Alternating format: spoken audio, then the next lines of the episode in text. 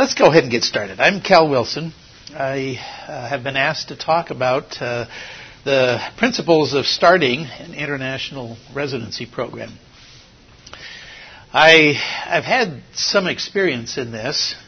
Uh, I uh, started the, the family medicine residency program in, in, the country of Ecuador, the first one, and in Rwanda. And uh, uh, for my for my sins, I was asked to also start the residency program at the University Hospital in Denver, uh, which turned out to be a far more elaborate process than uh, than the other two. It turned out. Uh,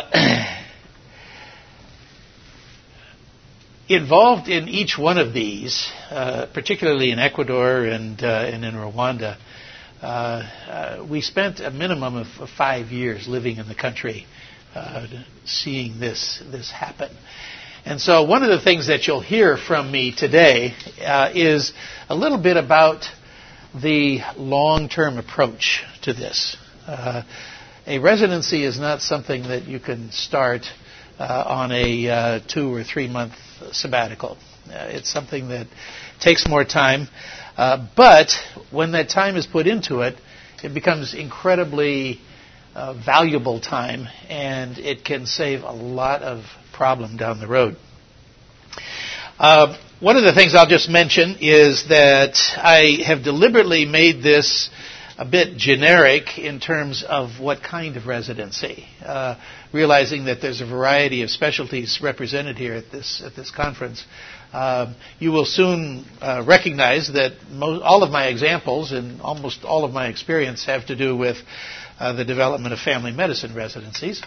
Um, and so uh, I'll, uh, I'll just mention that in advance. But there are a host of new residencies in many developing countries that are just begging to be started. Uh, and by begging, I mean the health system leaders uh, or the the uh, prominent physicians in the country uh, are often very anxious to see new residencies started, uh, but don't have the time or the expertise to do so. Specifically, not just in family medicine, but in emergency medicine, in uh, uh, the surgical subspecialties such as uh, orthopedics, ENT, cardiovascular surgery, even neurologic surgery. Uh, these are all specialties that uh, have a can play a significant role in the health of a developing country. So, uh, let's just get started looking at uh, some of the some of the issues involved here. You see my uh, my objectives in uh, that I hope to try to accomplish in in this talk here.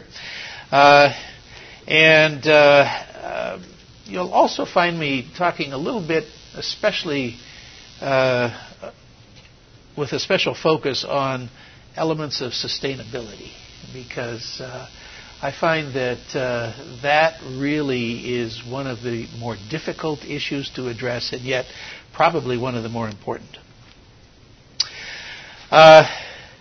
One re- before we get started, uh, just to understand you all a little bit, uh, how many of you have been involved in starting a residency or are currently involved in starting a residency outside of the country? Okay, good, a few. Very good. Uh, how many of you have been involved in starting a residency here in this country? Okay, one. Very good. Uh, Okay, uh, just a few things right from the very beginning. Uh, just to, in a sense, sort of dispel some myths about uh, about starting a new uh, training program. Uh, just some things that, believe it or not, I have seen happen in uh, one sense or another in, in, in various programs. and almost invariably, the programs that have indulged in this have, have come to ruin. Uh, specifically, uh, the bottom line is don't put the cart before the horse.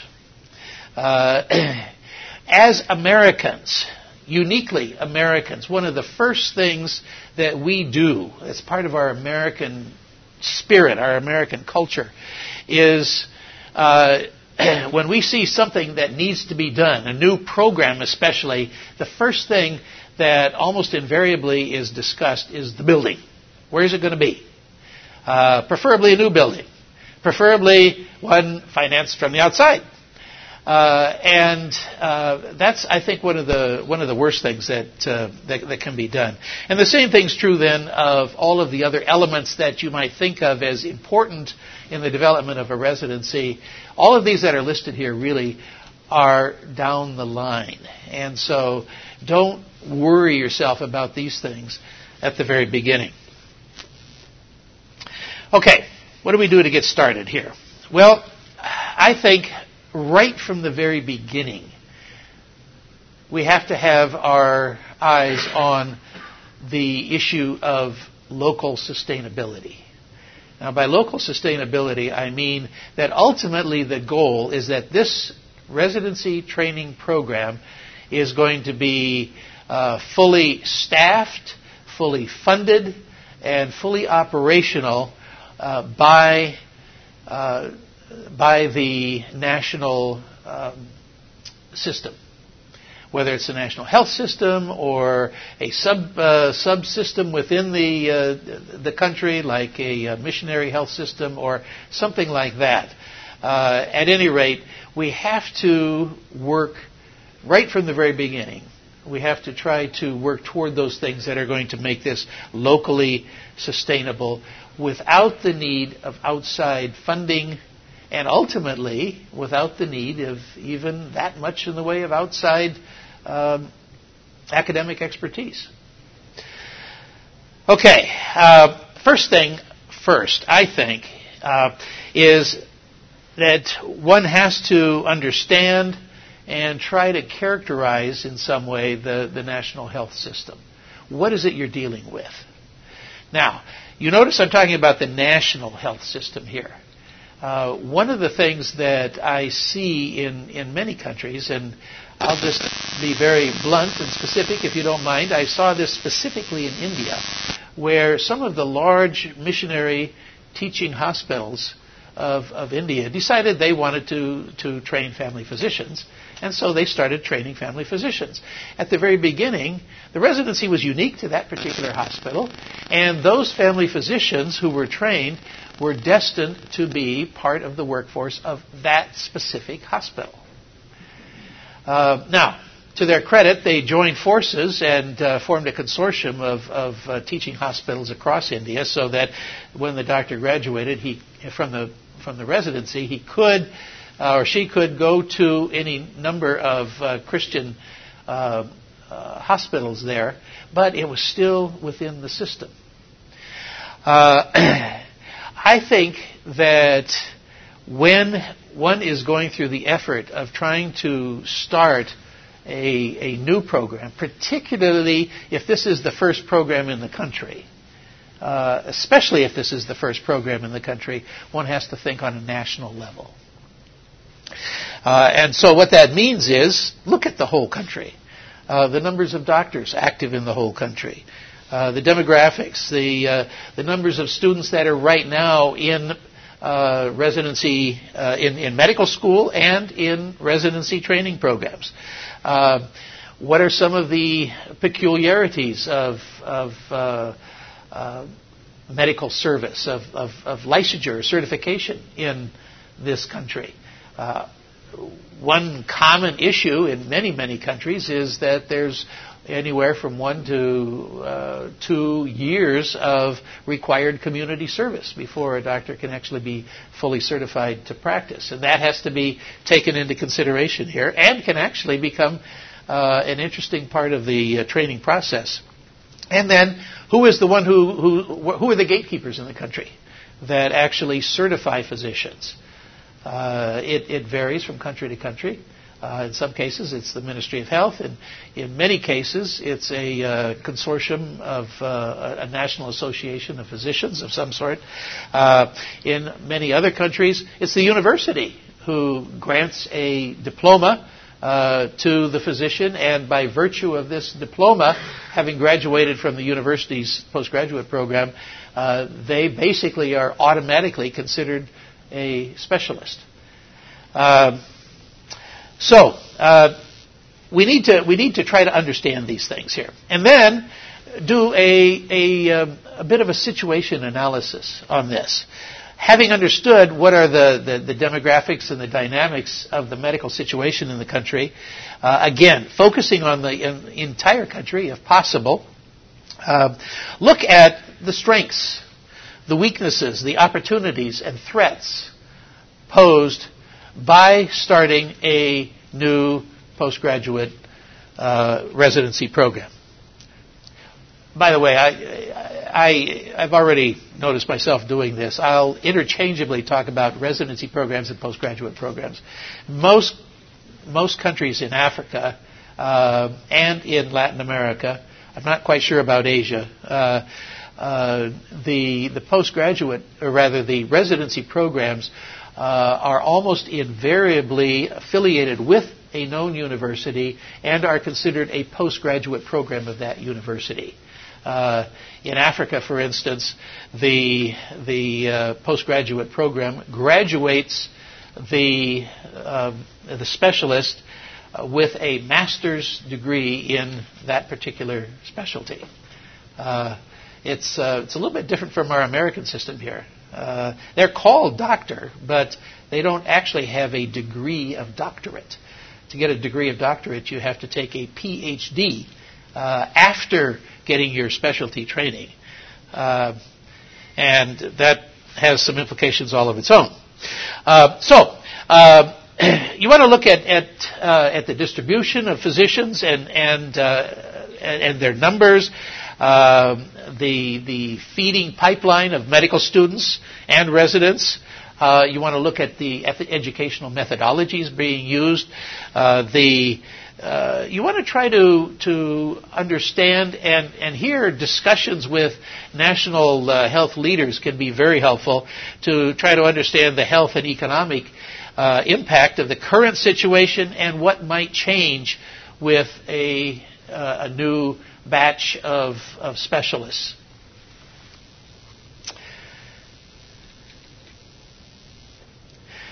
Just in terms of the uh, deficient, uh, the, the, the uh, issues of numbers and distribution of physicians, I'll just mention one of the one of the first things that uh, that took me to Rwanda was actually um, an invitation to talk with the uh, Vice Minister of Health, who was really recruiting outside help for uh, a whole series of new residency programs that they were starting in Rwanda following the genocide. Uh, this now this was 15 years after the genocide. Uh, they still uh, had not uh, been able to reestablish the pre-existing uh, postgraduate programs, and they were anxious to do so because they were having to send all their doctors outside of the country for training. Very expensive process. And so I asked, well, uh, you know, tell me a little bit about how many how many doctors are in Rwanda and, and uh, so on and so forth. And the uh, the sub minister just kind of gave a wry smile and he says, well, he says we right now have a population of about 10,500,000 people. Uh, we have a total right now of about uh, 250 doc- I'm sorry, we have a total of about 500 doctors in the country. And I said, well, that's not a very good ratio, is it? And he says, that's not the worst of it. Of those 500 doctors in this country, only 250 of them are actually seeing patients. The other 250 of them have been are, are employed by various NGOs, by various mission groups uh, to do uh, to do administrative work uh, or uh, or other jobs. So there's essentially only 50% of the existing doctors here that are available to actually treat illness. Interestingly enough, I, uh, I, I, looked at the situation a few years later, and uh, they had been really working to increase the number of physicians, and so they, they were up to about a thousand, a little over a thousand physicians in the country. Interestingly enough, of those thousand physicians, only 500 of them were actually seeing patients. In other words, the, the internal brain drain of physicians, all of them were in the country. They, they, they weren't going to other countries to practice. They were staying there.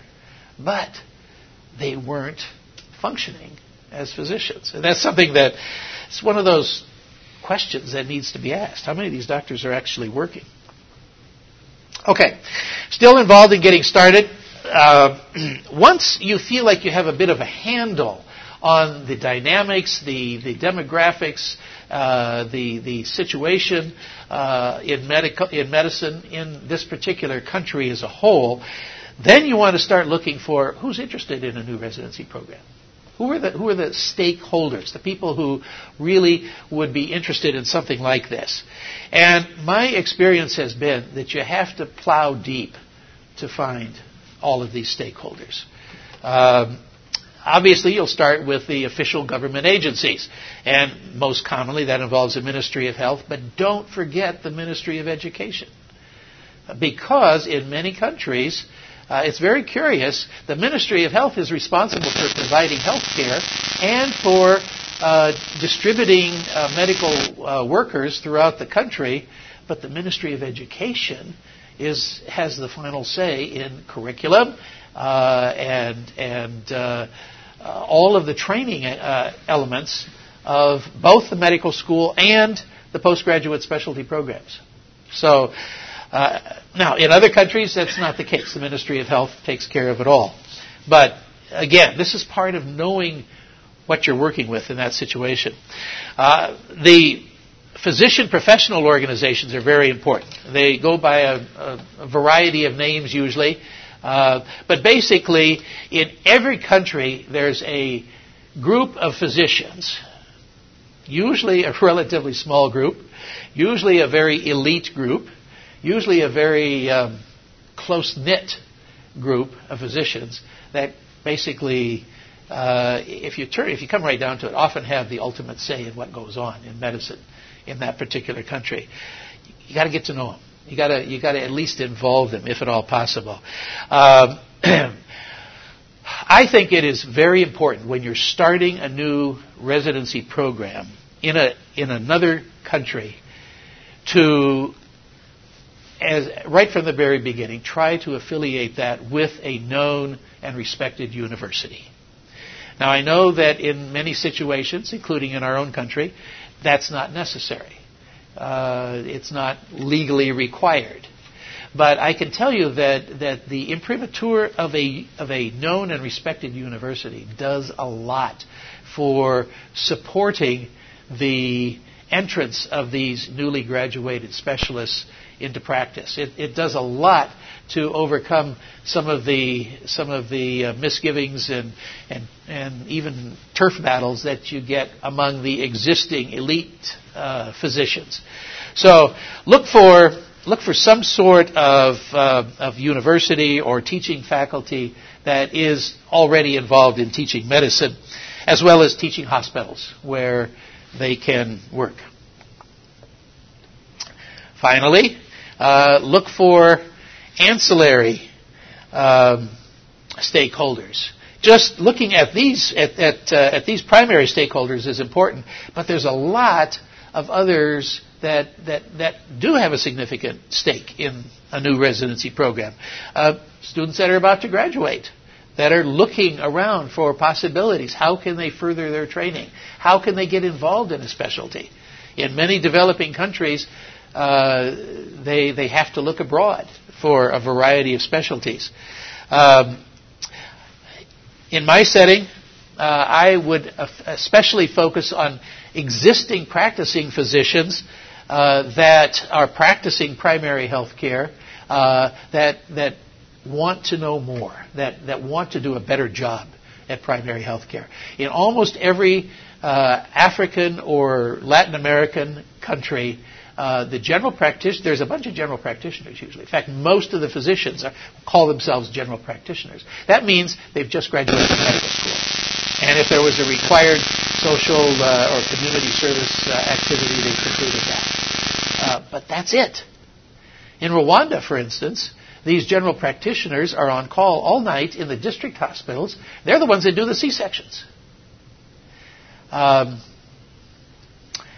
that uh, doesn't always go well, uh, given that level of expertise and uh, at that uh, at that particular procedure. Uh, you want to try to see if there are any advisory organizations uh, in the country that are active. Some of these may be NGOs and so on. And you want to try to include other medical professional bodies that, that are just interested in this kind of thing because they may end up doing some of the teaching, like nursing, pharmacy, or if there's a school for, uh, for clinical officers. now, having all of this, really the next step is to begin to go public with it. And what you want to do here uh, is you want to take all of this information that you've gathered, and I can tell you it takes months to gather this information and to begin to form these relationships with these stakeholders. Uh, you want to try to put it down on paper. You want to write basically a, I call it a draft discussion paper. You can call it a white paper. You can call it a proposal, whatever. Uh, you really want to try to put all this together in writing in a relatively succinct fashion because it's going to have to go to a whole bunch of people. And so it has to be as clear as possible. It has to address as much as possible uh, some of the, the common questions that will be asked. More than anything, uh, it has to uh, it has to answer a couple of important questions. Uh, what is this new specialist going to do? What is the scope of activity of this new specialist? For ones that, that, that may not be familiar to the population, like much of Africa, for instance, uh, or when I was working in Latin America uh, 20 years ago, uh, the same situation in Latin America, a family physician, a well trained generalist, just nobody knew about it. what what kind of doctor that, that person was. Uh, it, it, was it was totally unknown. And so, what uh, one of the one of the things that I had to do, particularly in Ecuador, and I did the same in, in, in Rwanda, was was develop what I called the profile of the ideal family physician. Uh, just a just a short synopsis of the broad characteristics that we were trying to train into these these uh, uh, these super generalists. Uh, you have to try to talk about the format of training, including educational methodology. And I don't know if any of you uh, attended uh, uh, the talk yesterday on educational methodologies, but it was it was superb many, many countries, and I'll specifically single out Francophone Africa, uh, have a very distinct way of training uh, their medical students and, and uh, residents. That is, uh, well, let's just say, to, the way we did the training. Uh, and one of the things that the students themselves beg for very often is, is there any way we could we could do this training a little bit differently? Uh, I, I, I, can't get into that at, at this point, but maybe if, if, we have a little time at the end, we can talk about that.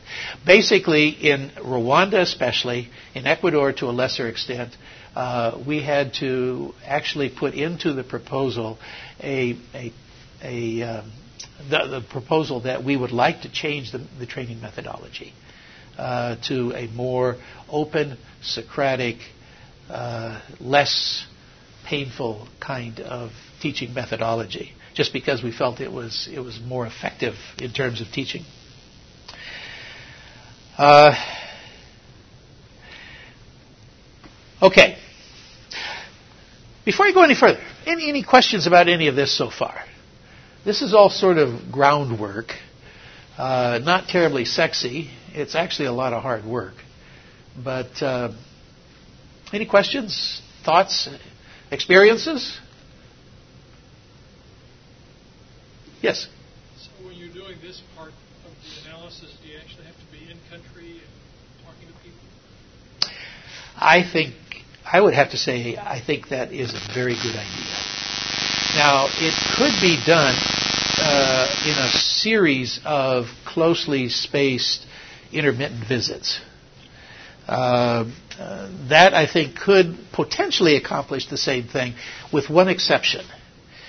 In most of these countries, the whether or not this goes forward and how well it goes forward and how many barriers you're going to have to try to surmount uh, really depend on one primary issue, and that is the strength of your relationships with the people that are making the decisions. And frankly, I think we need to focus on developing the relationships with these stakeholders first before we start asking them about uh, all of the technicalities of, uh, of, of, developing a new residency program. Uh, they need to know they can trust us. And, and when it comes to developing relationships, that's harder to develop with intermittent visits. It's impossible to develop with two two week visits. You just can't do it. So, if it is possible to be in country doing this, yes, I, I really recommend that. Other questions?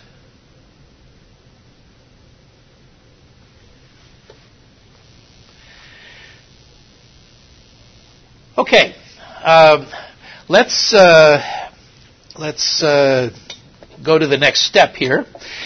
Let's say that you've uh, you've worked hard on your on your um, proposal, uh, your white paper. You've passed it around to all of the various stakeholders. You've gotten a lot of comments back. You've made uh, you've made uh, appropriate adjustments and uh, negotiated some issues and that kind of thing. By the way, that takes a few months too, just to get that done.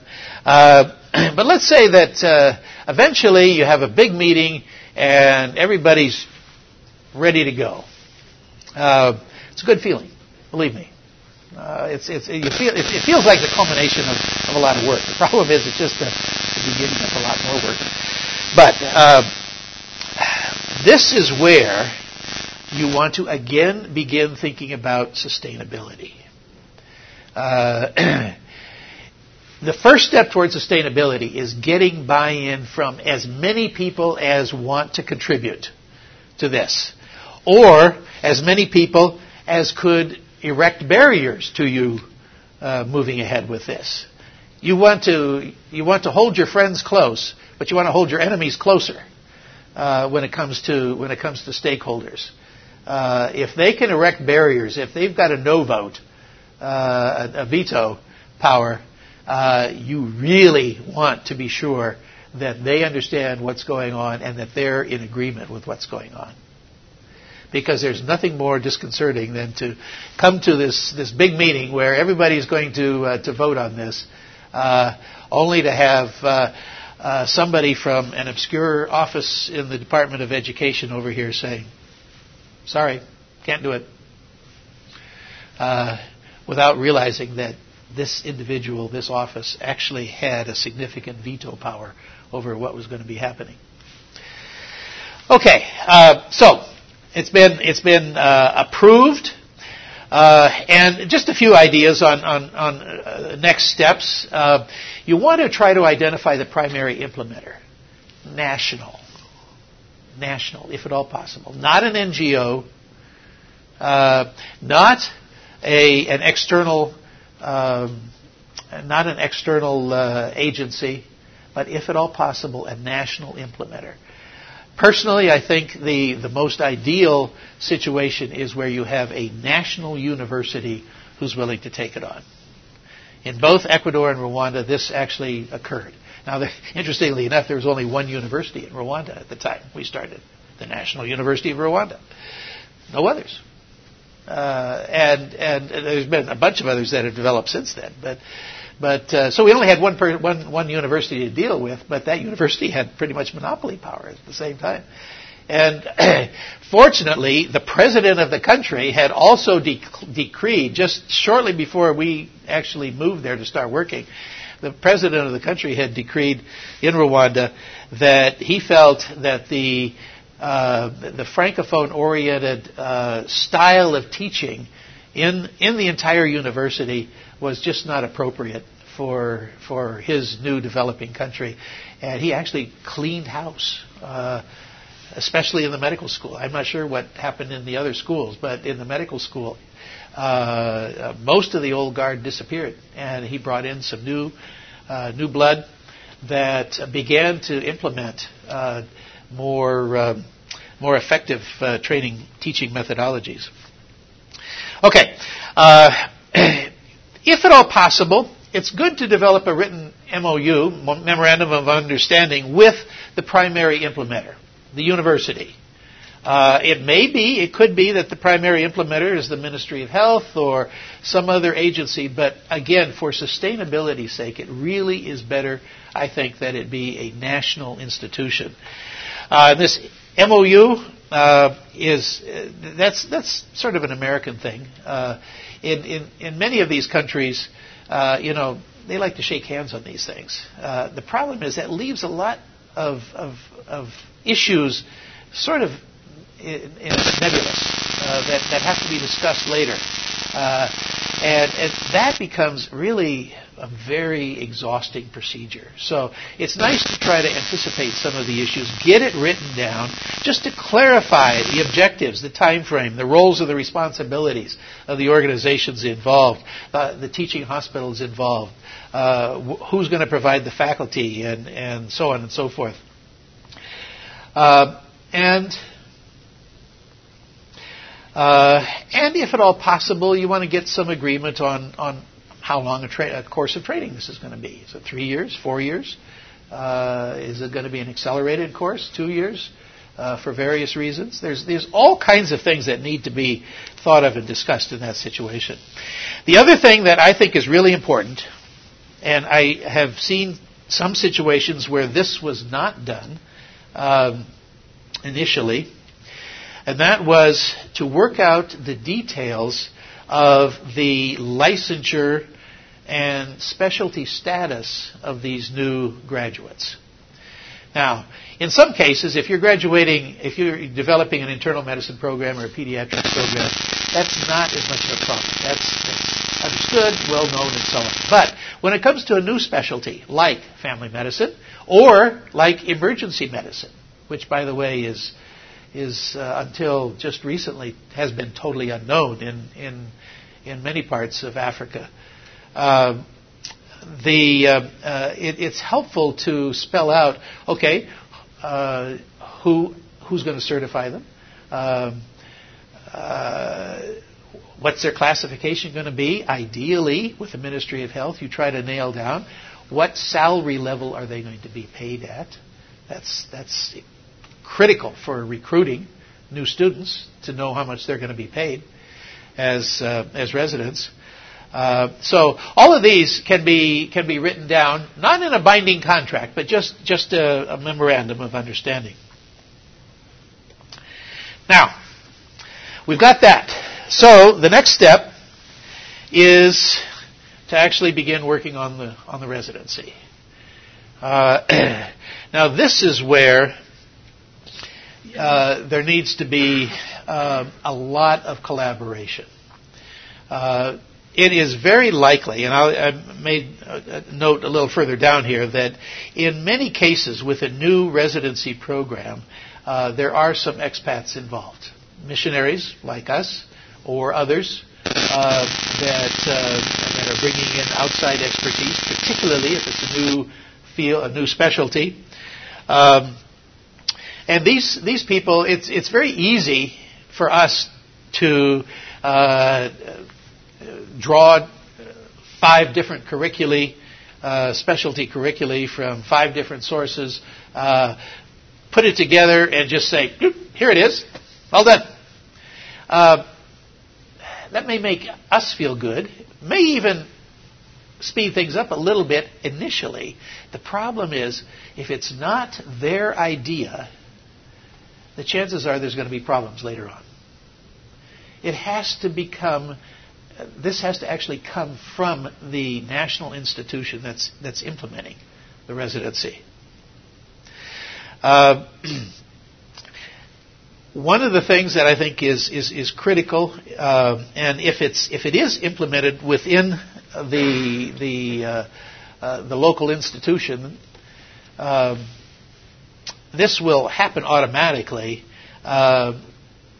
It, it, needs to take into consideration the, the cultural distinctives uh, and the values of the country, as well as the disease profile of, of that particular country. Uh, that uh, that's one of the reasons why just uh, importing an outside curriculum of study is is uh, another uh, bad idea because it doesn't take into consideration um, these things, especially the most common illnesses, reasons for encounter. If you're if it's a primary care uh, program, uh, these can be generated by the Ministry of Health generally, uh, and you want to look at, especially if if this is a, a new program for family medicine that is. Um, uh, trying to strengthen the primary health care level in the country, uh, you want to look at some of the uh, specific illnesses uh, and issues that are the most problematic for that country. Uh, the most common problems. Um, the most, uh, and and you know, in, in many cases you'll find it's malaria, it's tuberculosis, it's HIV, but what about strep throat? there are entire medical teams in the U.S. now that uh, visit various countries in both Asia and Africa to uh, replace malfunctioning heart valves uh, in children with rheumatic heart disease uh, at great expense uh, subjecting those kids very often to prolonged Coumadin therapy and the whole thing, uh, when a simple program to eradicate or diminish the incidence of, of, of streptococcal pharyngitis could prevent so much of that. That's what that's what can be done. That's what can be offered the country here with a good primary health care problem, and and and that can be one of those points of, uh, of, of, uh, of, discussion. Uh, but you also need to look at, at potentially uncommon problems that may be really critical if they're left unattended, that might not become so critical if they're diagnosed early. Uh, tuberculosis is a, is a good case for that. Preventive health care. Uh, it really needs to involve professionalism and medical ethics. Now, again, that's, that's a Western concept. You won't find that too often uh, in countries where uh, uh, where there is uh, little Western influence. Uh, but uh, it's a subject that even even they will admit needs to be discussed. You just start asking local physicians for stories of unprofessionalism or of bad ethics, and the stories just flow. They, they, they know what, what the situation is. And then, uh, especially in primary health care, uh, you, you need to include community based medical practice and public health concepts as well in the curriculum. Okay, educational uh, methodology. This is just one, um, one slide on this. Uh, in, in many countries, the current educational method really is, is a focus on rote learning of, of facts and of regurgitation of these facts uh, without much attempt without much attempt to develop uh, critical thinking or or clinical decision making um, and so uh, it's very possible that new teaching methods may have to be introduced to the country, such as the ones that I've listed here. And this really needs to be, uh, along with the evaluation approach, this needs to be included with the uh, with the curriculum. Finally, the residency faculty. You've got to have teachers. Where do they come from? Well, if if this is a new specialty, especially, or even if it's not a new specialty, say it's pediatrics, but for instance, when I started in Rwanda in, in uh, 2006, uh, there were five pediatricians in the entire country. there were about six surgeons in the entire country. Uh, and so uh, to ask them to be the, uh, the, the faculty of a new residency program in those specialties was was really stretching them out. Uh, Rwanda actually ended up getting enough money from the U.S. to import visiting faculty over a five-year period of time to teach in, in their in, in, various of their specialty faculties. Uh, so they may be international expats, uh, but if you can find national specialists that are that are interested in teaching, so much the better. Now, here's one of the keys I think is that if in a country that is is lacking in um, in, in well trained uh, physicians, specialist physicians, regardless of whether they're family medicine or surgeons or internists or whatever, um, you need more teachers. You need more faculty. And one of the things that I think is really critical in, in setting up a new program is the curriculum needs to include a whole section on what on training them to become faculty members as well. When when I was screening uh, potential residents uh, to be uh, to be uh, first year residents in the program, one of the things that I tried to look for was how how willing were they to teach? How much experience had they had in teaching? Just what were they natural teachers? Because that was going to be one of their first and, and, and very important duties the minute they graduated. They were going to have to become the faculty. That's part of the sustainability issue. And so we actually had uh, entire exercises for the for the whole four years of the of the residency program. In they taught each other. Then they taught medical students, um, and uh, they published papers and and so on and so forth to uh, to try to get them into a faculty um, mindset. And the expat faculty um, really need to uh, understand that they're there to get things started, but that uh, unless the Lord calls them specifically to this, uh, it's really better to let the national graduates take over the program just as soon as possible. With some guidance, obviously. Uh, one other thing that, that I'll just mention is that uh, one source of, of national specialists is uh, there may well be doctors in the country that have been trained outside of that country in a particular specialty. That uh, that uh, very often, if they've been trained particularly in a more um, Western model of, of teaching, uh, they may have really learned some good clinical skills, some good judgment skills, and so uh, you can uh, you can call on them. In Ecuador, for instance, uh, uh, for a long time, in starting the, the family medicine program there, it looked like I was the only family physician, expat or national, in the entire country. Um, but uh, it turned out that uh, there was a um, an Ecuadorian couple who had gone to Mexico and trained in family medicine in Mexico, and then come back and set up a small clinic. Uh, they became some of our most valuable faculty uh, in uh, not only getting the program started, but in in uh, keeping it start, keeping it going as well. And there are logistics. Uh, there's a lot of logistics. Now here you need somebody who can really really work with national people to, to try to coordinate this. Uh, you all know, having gone through your own residency programs, uh, how many logistics were needed for, for you to go from one hospital to another, or one clinic to another, or from clinics to lectures, and, and, and so on and so forth. Um, there's just a lot of this.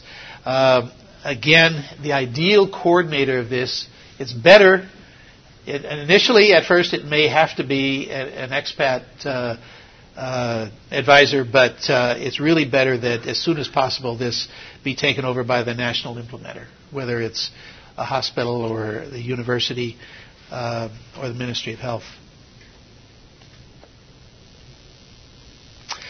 Any questions so far? Comments? Yeah.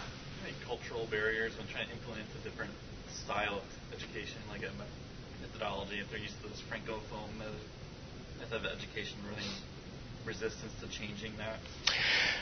Uh, among the professors, absolutely. Uh, because you, the, the, the, particular style of, of teaching was that the professor was, was sacrosanct.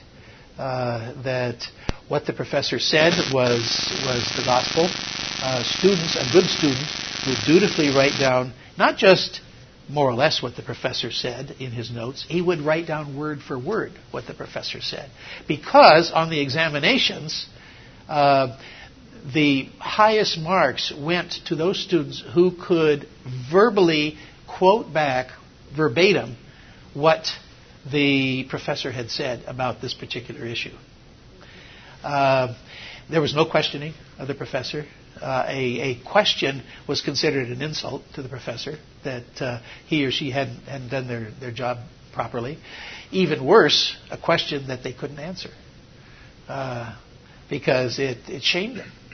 And, and uh, many of these cultures are honor shame type cultures. Uh, so that, that, that's the atmosphere that many of them have been, have been raised in. And I found to my dismay that at least some of the residents had so imbibed this model that when they became, when they graduated and, and they started teaching, they started adopting the same thing because, I mean, who doesn't aspire to be the, the, the physician on a pedestal, the teacher on a pedestal? Uh, they had to be corrected.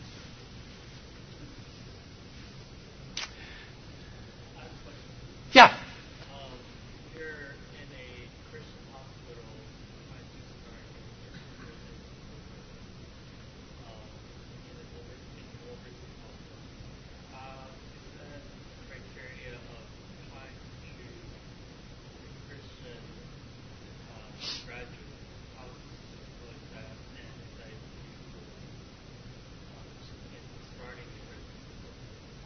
That's a very good question. The question was, if you didn't hear it, if you're if you're working in a Christian uh, mission hospital, uh, how important is it to uh, to develop Christian residents, and and and and is that is that part of the uh, uh, part of the goal? Is that all of your graduates are are believers?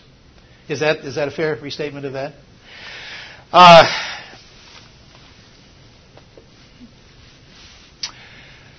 that is uh, the only thing, way I can put it is that that is a controversial question. Uh, because there are many mission hospitals that do feel that way. That all of their physicians, all of the students that they train, all of the doctors that they graduate in specialties uh, should uh, uh, be believers, should subscribe to the to the uh, faith of the of the underlying hospital. Uh, and I and I can see I think there's very good reasons for that. It, it, it promotes a Christian culture that is often lacking in, in other parts of the country. Um,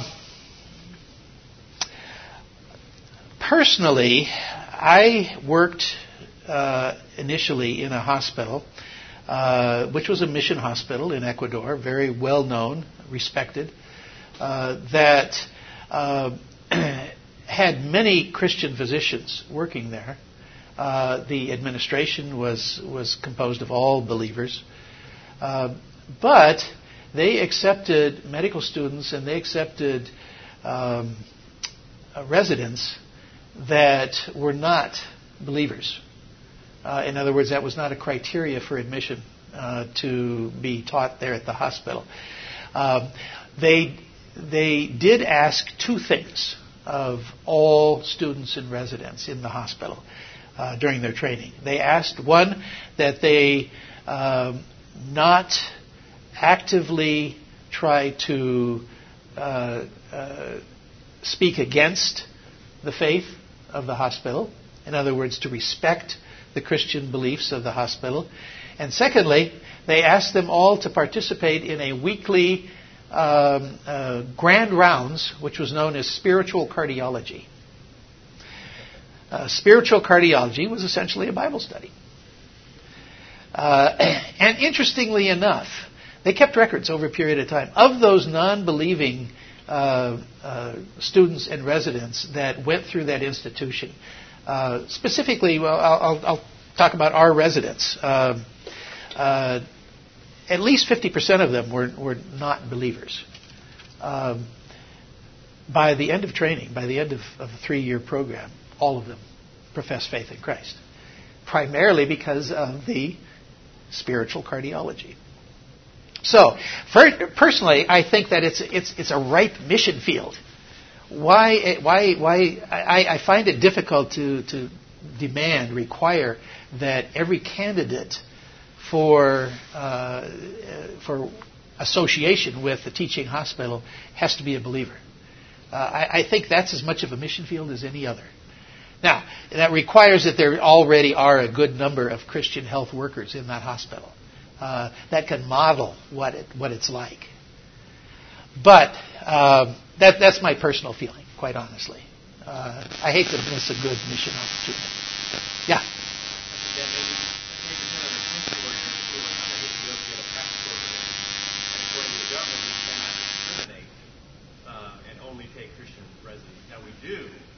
but we have to be, it's a very delicate subject when the government comes and audits us and asks us questions. Sure, sure. It may, it may the, the, government may actually have rules about that, about what you can. Right. Okay. Very good.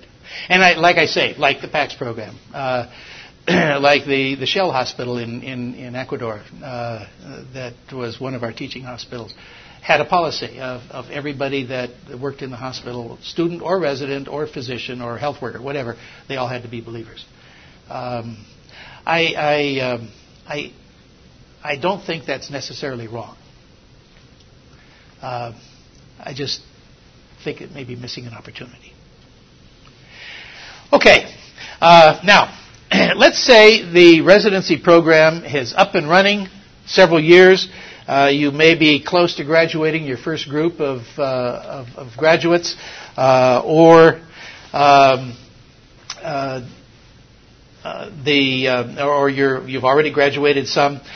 Uh, the thank you. The role changes here, uh, in which uh, in the in the uh, residency program, basically. You want to especially encourage the active role of, of the early graduates, as I've already mentioned. Uh, you want to uh, facilitate and, and work diligently and encourage them to work diligently toward forming a national professional specialty organization if one doesn't exist in the country already. Uh, they need to get together periodically. Uh, you want to be sure that they're recognized as specialists and uh, uh and uh, applicable to be stationed anywhere in the country, not just in your particular hospital system. Uh, and uh, you want to encourage continuing professional development as well uh, with them. And again, I, I, I, use the words encourage because they they really should be uh, taking the burden of this themselves rather than having somebody from the outside doing it. Okay, I want to just take a couple of minutes to talk about some of the lessons that I've learned over the years in starting several programs uh, I talk at uh, lessons learned in the trenches because, quite honestly, very often I felt like I was getting shot at. Uh, but here's just some some random random uh, issues. One is uh, try to, and I've already spoken about this. Try to identify everybody involved in a critical decision, all of the stakeholders. I've already talked about the, the quiet, hidden officials that, that have to sign off on an organization that may not be able to give assent, but they certainly can veto it. Uh, those kinds of people you need to identify and, uh, and, and include in your discussions. There may well be some anti American sentiment uh, in the country, and frankly, it could be in any country these days. Uh, even in Rwanda, which is one of the biggest uh, receivers of American aid in all of Africa, uh, there were significant uh, rumors and uh, and, and uh, we were at the point of being discredited in our development of the family medicine program because it was, quote, an American program. In other words, that we were the colonists trying to impose something on them.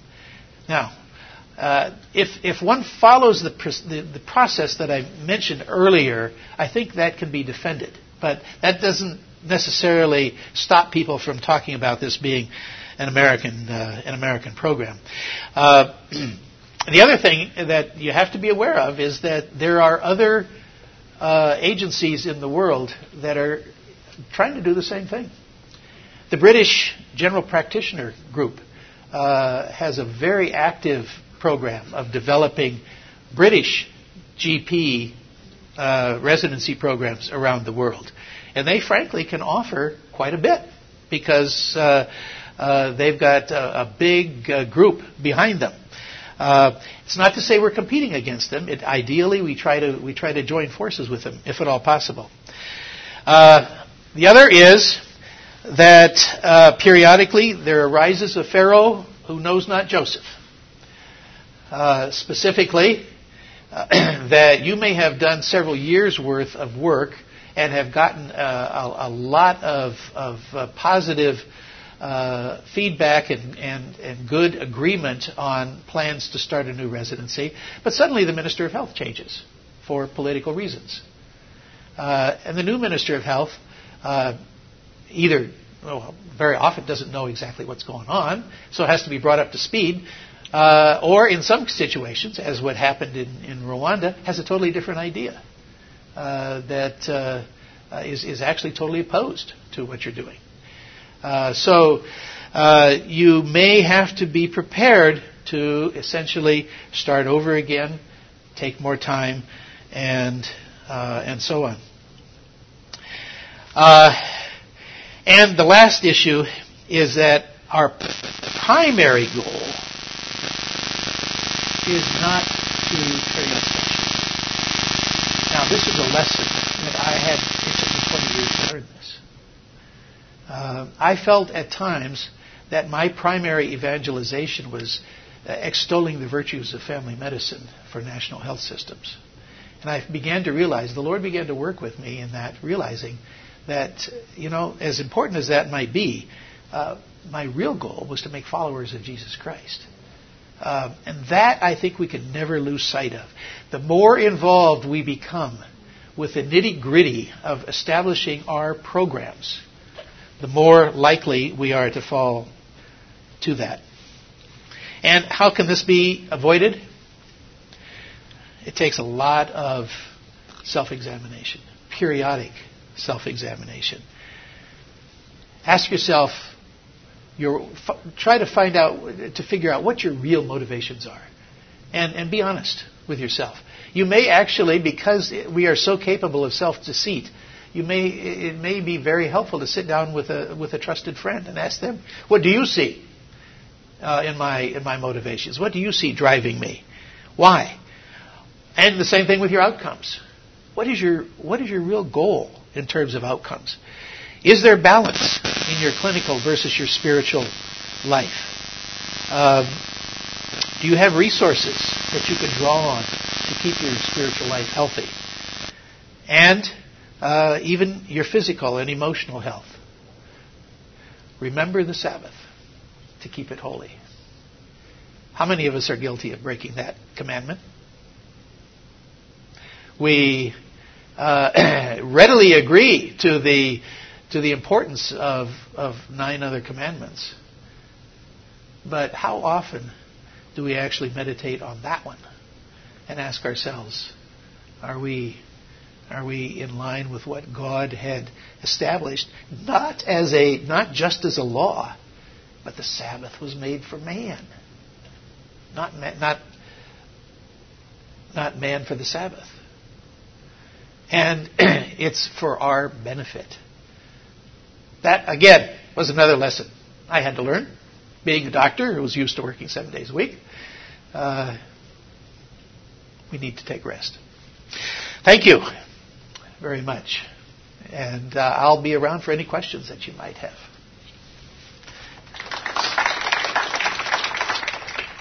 Cal, can I ask you uh, other, well, maybe this is it, other resources? Here we are. Uh, one is a uh, an article published in um, the, uh, the, the Christian Journal for Global Health by uh, two doctors that uh, that have been speaking here at this conference for, for many years, uh, Steve Merry and, and Bruce Dahlman, starting and resourcing residencies as integral mission. it's it's a superb article. And then, in terms of uh, uh, just curriculum and standards for especially developing a family medicine program, uh, the WONCA, the, uh, the World Academy of Family Practice, has some tremendous resources uh, that are sort of summarized in this one document that I've mentioned here, the Global Standards for Postgraduate Family Medicine ed- Education. Yeah. So, the situation where I'm, I'm working in, um, they train people over such a long period of time that um, I do OBGYN. We do in four years, it takes them 10, 12, 15 years for them to be recognized as having the same level of clinical competence. How, and I know that's true in so many places, how did you uh, deal with getting recognition for people after they finish? Very, very good question. What, what country are you referring to? Mongolia.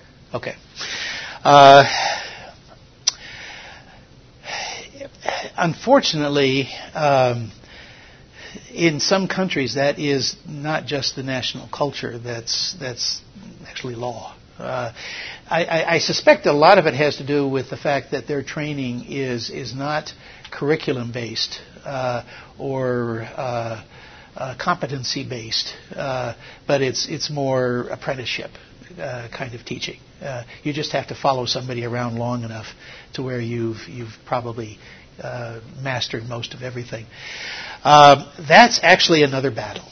the whole battle of certification, and and what what I find sometimes is, is helpful is to at least introduce the idea that much of the world is going to competency based certification now, where you can test for specific competencies.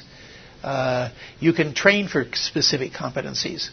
And um, uh, but that would have to be that would have to be dealt with at the highest levels, as well as the culture you can bet that the older elite physicians there are going to are going to uh, oppose that because uh, uh, there's nothing more gratifying than to have a bunch of uh, neophytes uh, nipping at your heels all the time, uh, and it's it, it, it just it, it should be done, but it's not going to be easy.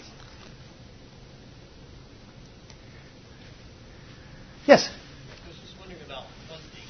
Yeah.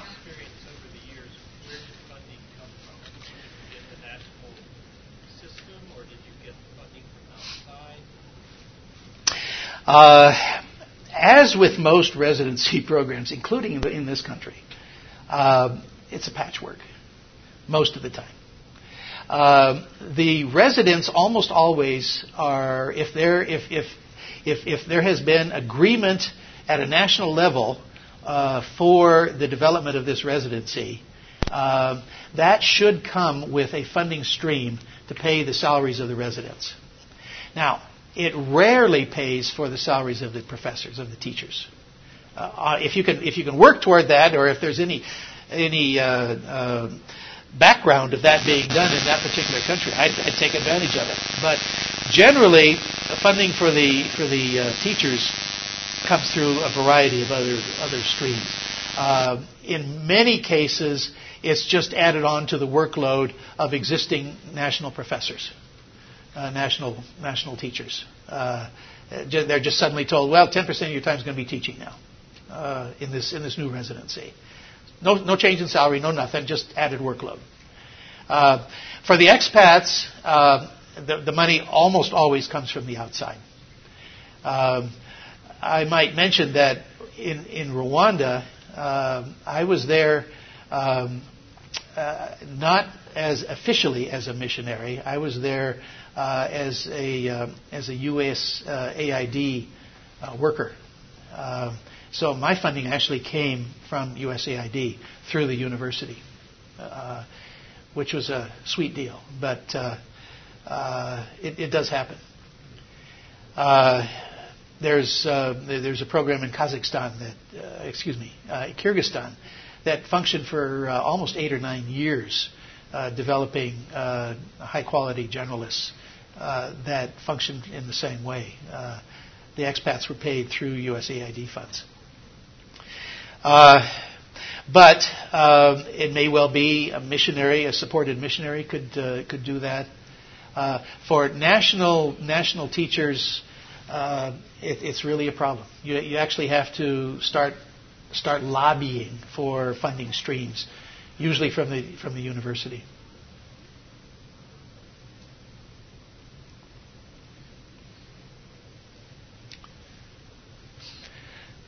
Any other questions? Well, I thank you all for your patience.